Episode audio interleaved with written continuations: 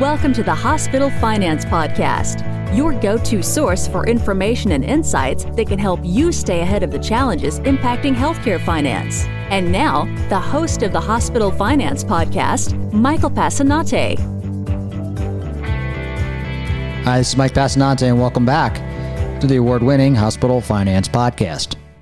The Medicare appeal backlog is something that's been an ongoing issue for years, but that's rapidly changing.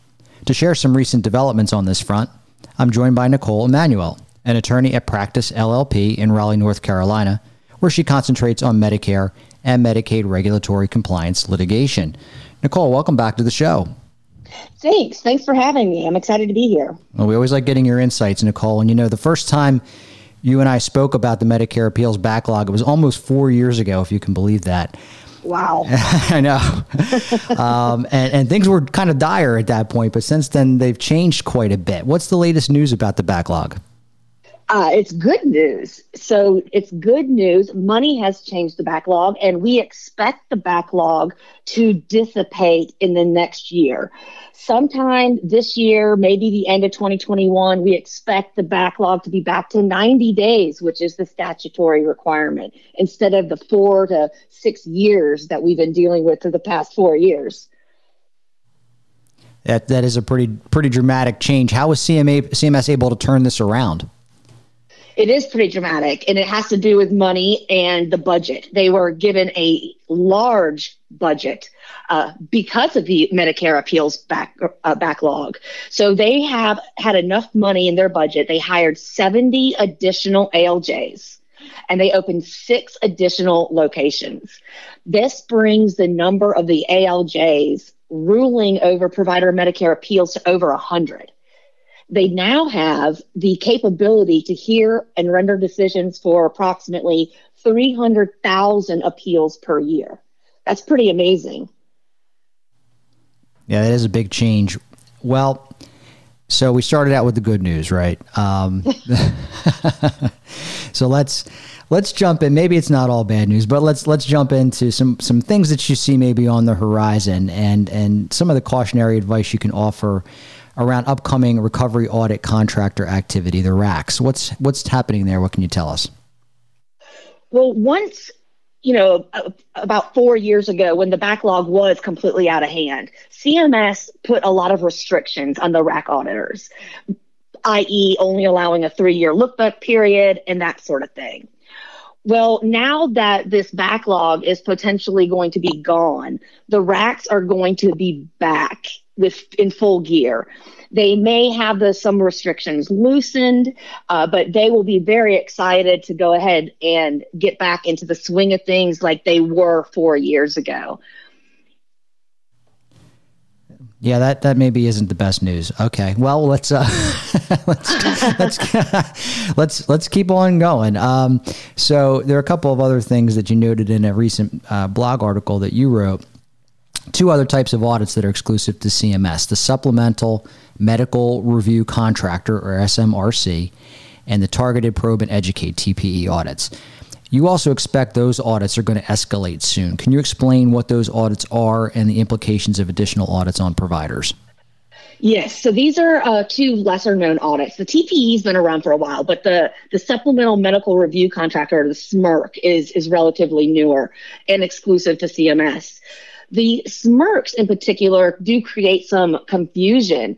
Like, for example, some of them have been auditing ventilator claims, and these are really document intensive because there's high amounts of money at issue for ventilators because most people require ventilators for a long period of time. So sometimes there can be up to 3,000 claim lines for a ventilator claim.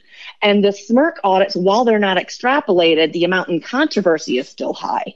The SMRCs will normally request documents for 20 to 40 claims, but you can imagine how much information that is if you've got a lot of claim lines. And they don't give you very much time to comply normally 45 days although i do suggest asking for extensions.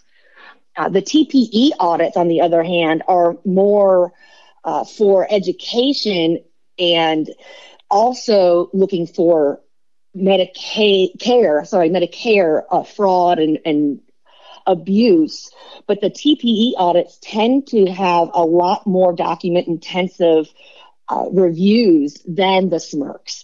While the SMRCs may only do 20 to 40 claims, the TPE auditors can come in and request quite a bit of, of records. They're both burdensome and they both uh, are definitely ones that you need to watch out for.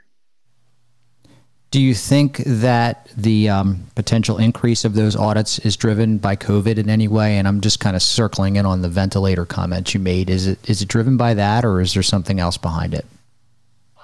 I don't. I, I think the ventilator issue is probably because of COVID, because that got increased use so much during COVID, and there were a lot of uh, COVID exceptions if I can call them that, but you know, a lot of changes that relaxed the regulations during COVID. And the COVID pandemic or the PHE is still ongoing. And so those exceptions are still in place.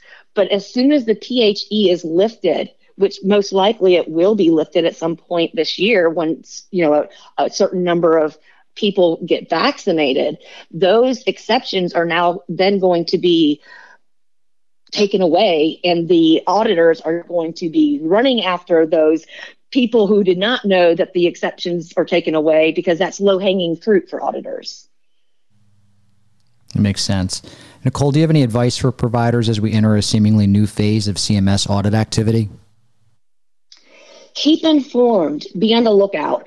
The worst thing that you can do, and I've had providers do this, is they have the people who open the mail don't get the audit request or the request for documents to the appropriate person in a timely manner. So whoever is reviewing the mail and bringing these documents, make sure they're on the lookout for document requests. S- simple advice, but pretty pertinent. Uh, it's very pertinent. yeah. Yes. uh, yeah. So great, great insights to get today, Knicole. If someone wanted to read more of, of your insights, where can they go?